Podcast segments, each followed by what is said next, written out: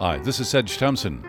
Welcome to this special audio highlights podcast from West Coast Live. For more information about our shows and other guests and podcasts, wcl.org. Please welcome uh, Michael Recchiuti and Fran Gage. They put together a book called Chocolate Obsession Confections and Treats to Create and Savor. Please welcome them here to West Coast Live.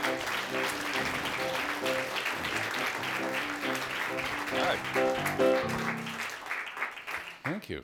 Nice to have you here. Thank you. Thank you. I've enjoyed your chocolate in bar form and those little brownies and those. And my and my sons like that the marshmallows that were cut the size of, uh, you know, like uh, cinder blocks. cinder blocks. Yeah, yeah, yeah, yeah. But they were not cinder block Yeah, like. they were not cinder block like. They're a little light and fluffy, with little.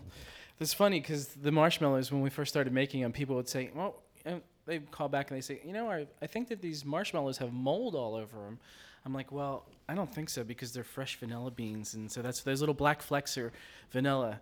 Really, it, it looks like mold. I was like, "Well, just taste them; and they'll be fine." And uh, so. It's amazing how our tastes get uh, adjusted by sort of mass-produced food extruded products. Exactly. I mean, you know, I, I, I, I was fascinated with just the fact that marshmallows actually can happen. You know, I, I just remember them in a bag, these little, you know, little round things, and uh, all of a sudden started playing around with making them. I was like, oh my god, these are really incredible. Marshmallows. It's just like, you know, it's like the Reese's Pieces or anything. You know, they must have been something at one point. And my favorite is Junior Mints. And Fran Gage, I, you ran one of the uh, the great bakeries in San Francisco, and then it burned down, as I recall. Well, there was a fire in the bakery. It was more than 10 years ago now. And we struggled along baking at, a, at another place for a while, but it really it was just too difficult. So I just shut down altogether. And I had intended to go back when the building was back together. But by that time, I sat and thought, do I really want to start this business all over again? And I thought, no, I'm not going to do it. so I decided to write about food instead. And so, how did you meet Michael? Yeah, well, Michael tells a funny story about this. Um, Should I have him tell it, or do you want to tell it? well, he can tell the story about uh, uh, hanging out at my bakery. Let me see. Uh, where should I start? Well, when I When you were a boy in Philadelphia, Do do do do. Uh, when I was a boy in Philadelphia, actually, um, I read about. There was an article in the paper in the Inquirer about Fran's Bakery, and uh, I in, in the Inquirer? in the Philadelphia Inquirer. Oh, the Philadelphia Inquirer. yeah, Inquirer. The, the region, not the national. No, not the National Enquirer. That's true, right? Just the, just the Philadelphia Inquirer. That's it. Um, and it, it just sounded really wonderful. And um, so I made a trip out there with my sister, and I found her bakery. It was all the way kind of tucked away in a certain part of San Francisco. And uh, I was sitting outside and uh, kind of like milling around and. Fran was kind of, you know, busy, covered with flour and working, and I, I was stuffing my face with one of her dacquoise, and you know, I was standing there waiting to kind of like say something to her, and she just was really busy, and she just, I said, you know, this is this is really great. I read this article, and she's, you know, she acknowledged it, but she, you know, had like a thousand things going on. She's like, oh, yeah, yeah, that's- okay, great, you know, it's really nice to meet you. And then like I, I, I, I She didn't appreciate that you'd made a pilgrimage. Uh, I think she was too overwhelmed and too busy because I could totally relate to it. But at that point, I was just a tourist and I was just hanging out, stuffing my face with all of her wares, and I was really enjoying it and the raisins and everything else. Um, so I, I I stopped back a second time, but uh, she wasn't there, and uh, so that was my, my initial experience with Fran Gage As a, as a fan. as a fan, as a fan. And, and now your experience of his chocolate? Well, it's curious because after that, Michael and I sort of, you know, were in, on the same uh, professional trend. You know, he was he was working he was working at Taste at Taste Catering as a pastry chef, and we would run into each other at various pastry and baking events, and you know, we became friends. And then he's when he started making chocolates, he would he, he would give them to me. This was after the bakery had closed, and they were just so wonderful. Uh, and he, you know, he's he's so talented. He makes wonderful stuff. And we we talked. You know, we'd see each other now and then. And one one day he he said that people were a lot of people had talked to him about how he should write a book, and he was hoping that you know that could happen, but he didn't really want to write a book by himself. And I said, you know, let's talk about that, Michael, because I'd be interested in in discussing a book with you, a book project, and that's how it started. So we got together and wrote this book. The, the photographs are by Maren Caruso, and there's, there's something about food, glossy food photographs that seems kind of slightly centerfoldish to me at times. Yeah. You know what I mean? Yeah, it's, it's definitely the chocolate porn book. Yeah. And, and, and I wonder because when you were talking in here about the way that you make the, the chocolate and, and you, and you want to make sure that the, the ovens and so forth are, are, have that correct degree of heat, that if it's off by a degree, they won't come out quite the way they want it. The bottom of the chocolate won't be thick enough and, and so forth. These chocolates under lights, how did they photograph them without the chocolates are melting under bright photographer's lights? We freeze them. No, no. Uh, um, actually, the this particular f- photographer worked only works with natural light, which is really nice. And uh, we have another photographer we work with at times do some stock photographs, and they use these really cool strobes that that you know keep the chocolates fairly happy, and they cool the rooms down quite a bit. But you know, it's like you know taking pictures of chocolates like watching paint dry. You know, it's just kind of they're just sitting there. It's like, okay, move it to the left. All right, okay, all right, okay, good. Looks great. But I get the sense that actually making the chocolate is can actually be very tense. You're, you're uh, south of Market, uh, San Francisco industrial area, making the chocolate, making driving people in the neighborhood crazy with the odor. I would think. We yeah we have well and in our in our building it's the whole art institute and so um, they call it a um, a gated what do they call it a gated uh, gallery or something um, you know because we, we don't allow them to sample because we started that at one point and then all of a sudden all these students were flocking to our place so now we just kind of like we don't do that anymore now they write they write this little note on our door called it like a gated gated gallery or gated chocolates gated chocolates yeah Heated chocolates. so that's what we're, that's our new. That's. But uh, along the way, I mean, you you uh, you put herbs. I mean, tarragon in in, in chocolates. Uh, uh, you you put lavender and various other flavors, and and you dry the herbs in a certain way to intensify the. I mean, you make them little pockets of of. Um, uh, of, of, of joy, huh? Yeah, little pockets of joy. Uh, absolutely. Um, well, I, I really initially started working with all of the herbs and coffees and things like that from the f- working with the farmers at the Ferry Plaza Farmers Market, or shall I say, uh, on the Green Street Farmers Market at that point, and just peddling chocolates off of a table in the parking lot.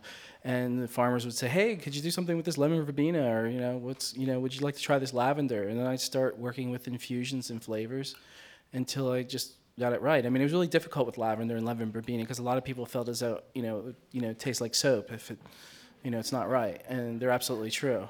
you know, it's you have to get it right. There's a really fine balance. So, so you started out as a kind of a chocolate busker there on the street. Yeah, like a husker, yeah, something like that. Yeah. The uh, there was there was something in, in here about the the use of sugar, and that um, that by actually adding sugar, it, it doesn't make the chocolate sweeter, but actually enhances the flavor. I mean, there, there's a lot of chemistry that goes on in this. The use of an invert sugar. Yeah, we use we use a specific type of sugar. Um, that's like one of the only kind of ingredients that you have to either you know we found that you can find it on a website, um, but it's a specific sugar that's you know that enables the chocolate to be stay really smooth and doesn't crystallize, doesn't harden. Um, and uh, so that's the type of sugar that we use. And we also talk about, you know, that, that we work with chocolate where the chocolate's melted to a specific temperature and the cream's a specific temperature, as opposed to a lot of chocolates where you just bring the cream to a boil and pour it over chopped chocolate. And that has a tendency to really shock the chocolate and make the starch in the chocolate active. Therefore, it causes the chocolate to be much drier. So ours are much smoother and silky and creamy and well, you'll see. They're being passed around, and uh, We'll be handing some point- through the radio. I think out of the left channel, you might be getting. To the right is your uh, uh, sesame nougat, and to the left is your um, star anise pink peppercorn. So when the these uh, Michael makes a lot of, of truffles, but he also makes bars of, of chocolate as well. Do you do you have a favorite that you like? Do you, I mean, he's got brownies. He's got these very. That's so difficult. I, I really like a lot of the infused chocolates. And the other thing I like uh, that, and there are recipes in the book, are some of the what he calls snacks, uh, whoopie pies, and fun, things that are just fun to make. Wonderful. peanut butter pucks. Exactly. I, I like those quite a bit too. Peanut butter pucks. And, and this is something that you can use with leftover chocolate. How do you have leftover chocolate? Well, the other thing we try to do in the book is uh, help people's fear of working with chocolate and, and give schedules so that if you're going to make chocolate, you make ganache one day and then you dip them in tempered chocolate another day, and you might have leftover tempered chocolate. So then you pour it in a pan, you sprinkle cocoa nibs or nuts on it, and you get these wonderful little bars of chocolate with goodies in them. So that's the leftover chocolate. Uh, Michael, when you were when you were growing up, your uh, your father ran a grocery store. He did. He had uh, grocery stores and uh, outside of Philadelphia, and, and uh, we pretty much had to work at those stores. And you know, I was a I was a soda jerk when I was a kid. Um, proudly to say, carrying soda up the steps, and then uh, worked into inventory and butchering and whatever I could possibly get my hands on. Yeah. What did you have a, a, a sweet tooth then, or, or, or do you consider that you have a sweet tooth? Uh, I do. I do. I have a sweet tooth. Um, you know, I love.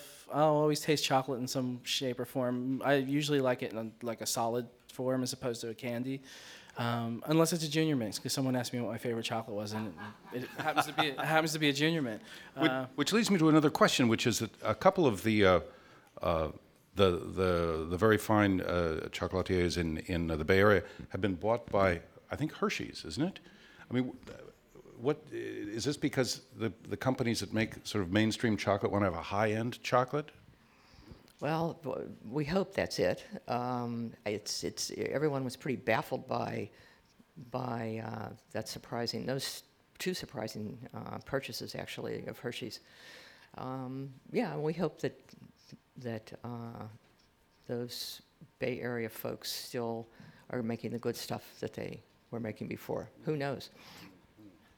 Would would you be tempted to have uh, you know uh, GlaxoKline or somebody? You know, I don't know. But, I, w- you know, I'm I'm actually you know waiting for like McDonald's or somebody like that to make me an offer. I figured, you know, because they have those McDonald Lands cookies and or they used to. I don't think they make them anymore, but I'd like to introduce them with different types of varietal chocolate, and I figured they could really just kind of raise the bar, and I'm sure I could contribute to that. You know, I, I uh, w- have been a guest at a, at a thing called the, the Berkeley Chocolate Club. So it was a little meeting run by Leonard Pitt, a Berkeley um, uh, figure, and, and we, we sit around and we, we eat various pieces, very small pieces of, of dark chocolate. And, and taste of solid chocolate, of solid chocolate. Although we've had occasional truffles, and one of the things I found is that it actually makes you quite thirsty when you eat just plain chocolate. You have to drink a lot of water along with it. But that there are some chocolates that are really, really good and sublime and have complex flavors. And there are others. We, we had some chocolates that came from uh, Russia, kind of the people's. Oh, oh, no, I dropped a truffle on the ground. is- Oh, less than the five second rule. Okay. God.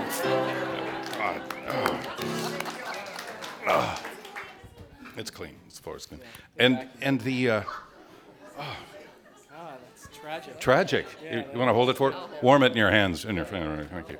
Um, and that the um, and it was it was like chalk, chalky in some way. It was it was it was like the, a proletarian kind of. It really had a grainy. Was it had a lot of? What's this one here? A clean one.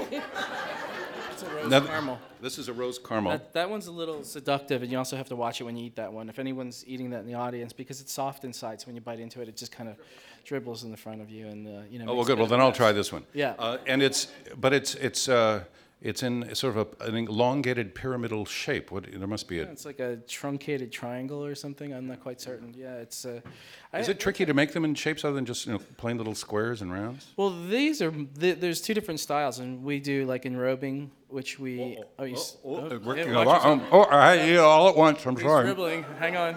We'll be with you in a minute. Hmm. um, some are molded and some are enrobed, but- and enrobed is basically like a dipping process. I love that. coat- I love that word, enrobed. Yeah. I think there are people who'd like to be enrobed in chocolate. Yeah, we like to. We, you know, it's fun to send certain things through the machine to enrobe it, aside from chocolate. So you know, we try all sorts of stuff. I've What sent, do, what do you do after hours? I've sent I've sent wrench. I was working on the machine one time and I had a wrench and the machine was running and I like, where's my wrench? And I looked on the other side. It's like completely coated in chocolate. It's beautiful. I was like, wow, this is like. So I dusted it with powdered cocoa and it looked pretty cool. So, but obviously you can't eat it. oh, what a prank though to give to somebody. Yeah. Ah! Yeah, hmm. My father gave my mother rubber chocolates one time, and that wasn't too good because I think she, you know, really hurt her teeth. But um, she had a tendency to eat too much chocolate, so he changed her Russell Stover's box that she hid up top of the uh, closet for, you know, she would buy it after Christmas and eat it like the next Christmas, and he would load them up with rubber chocolates. He thought that was pretty clever. I, I Did you know that? That runs in his family? Yeah, but that's your new line, Michael. I mean, what, what do you? well, it's like the rubber baby, you know, the rubber baby, rubber chocolates. I think we have something going on here. Yeah. So, Fran, when you write about chocolate, do you have a box by your keyboard? Well, you know that's difficult because, you, well, as you just experienced, you know, you can you can uh, dribble chocolate all over the keys and it screws up. I did not dribble. It all went in at one, one and it tasted like a bouquet of roses in, in my mouth there. But there's always that possibility. I think about it though. I, I don't necessarily eat it when I'm writing, but I, I think about it. And there's ice cream in here. Oh, well, the book is, um, you don't want to enrobe this book and eat it by mistake. Oh, look, there's a picture of these roses and those chocolates in there. Mm. How are you guys doing out there?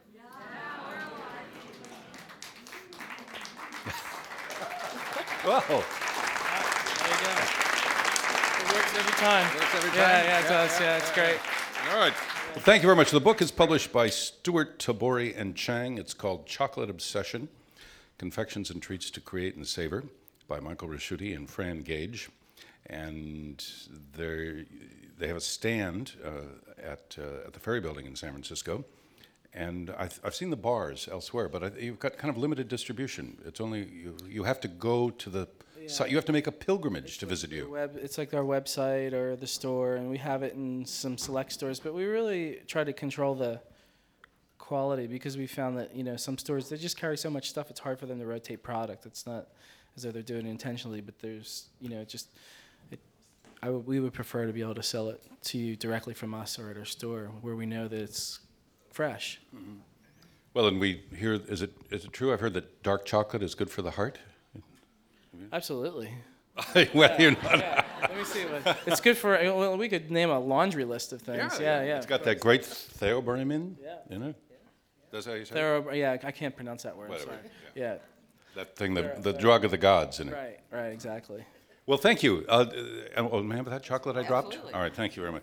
Fran Gage, Michael Recchiuti. Okay, Thank you very much. thank you. Great to have you. And thank you for bringing in uh, treats for the audience here. This is Sedge Thompson. Thanks for listening to this podcast. Try out others from West Coast Live right here, and we look forward to having you in one of our audiences one day. For more information, WCL.org.